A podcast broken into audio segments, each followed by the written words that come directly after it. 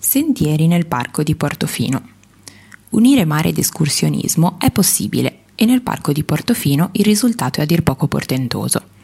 Camminare nel parco di Portofino è un'esperienza unica in tutte le stagioni. In estate si possono raggiungere luoghi meravigliosi dove concedersi un bagno, mentre d'inverno è una meta perfetta per escursioni adatte a camminatori di tutti i livelli. Due itinerari in particolare conducono a mete davvero suggestive. Il primo a Punta Chiappa, il secondo a San Fruttuoso.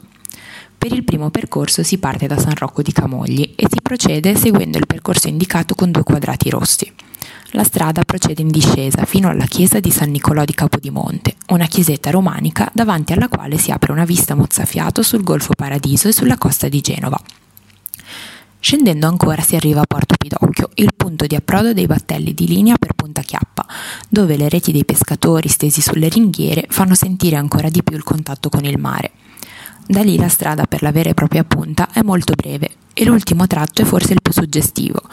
Ci si ritrova su una lingua di terra in mezzo al mare, di cui si può ammirare tutta la grandezza. L'occhio si perde nella distesa blu, ma si viene richiamati alla realtà dal vento, che in questo punto è una presenza quasi costante. Per il ritorno si può ripercorrere la strada dell'andata, che prevede diverse scalinate, oppure passare per un sentiero, sempre indicato dal segnale con i due quadrati. Per il secondo percorso, ovvero quello per raggiungere San Fruttuoso, si può scegliere se partire da San Rocco e seguire il sentiero delle batterie oppure andare a Portofino Vetta. Il primo sentiero è più lungo e complicato, ma comunque segnalato, mentre il secondo è più facilmente percorribile da tutti. Nel caso della partenza da Portofino Vetta, i segnali da seguire sono un quadrato o un cerchio rossi. Buona parte del sentiero è all'ombra e solo nella parte finale si inizia a godere della vista sul mare. L'arrivo è annunciato dall'abbazia di San Fruttuoso, proprio al centro della piccola baia, nella quale è anche possibile entrare. Qui l'acqua è di un meraviglioso turchese e, trovandoci in un'area protetta, le specie che la popolano sono salvaguardate.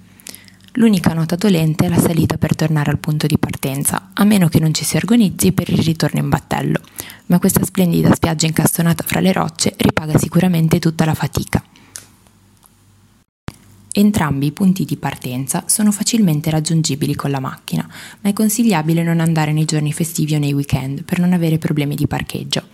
Se decidete di fare queste escursioni in estate, organizzatevi bene con le bottiglie di acqua. Ci sono punti lungo il sentiero in cui si trova acqua potabile, ma è sempre meglio avere scorte in più quando fa caldo. A San Fruttuoso è possibile noleggiare un kayak per poter vedere la baia anche da un'altra prospettiva e, soprattutto, per raggiungere agevolmente il Cristo degli Abissi, la famosa statua situata a 17 metri di profondità, che però può essere osservata munendosi di maschera. Come arrivare al parco di Portofino? Da Recco si prosegue lungo la via Aurelia verso Ruta di Camogli, fino ad incontrare una galleria. Appena prima di questo breve tunnel c'è una svolta a destra che conduce alla chiesa di San Rocco, mentre per la partenza da Portofino Vetta bisogna svoltare in viale Gaggini, senza temere di entrare in una proprietà privata. Dove alloggiare?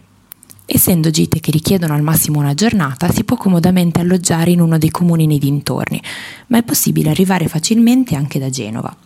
Per un'esperienza nel cuore del parco è possibile soggiornare alla locanda del parco, situata proprio nella baia di San Fruttuoso.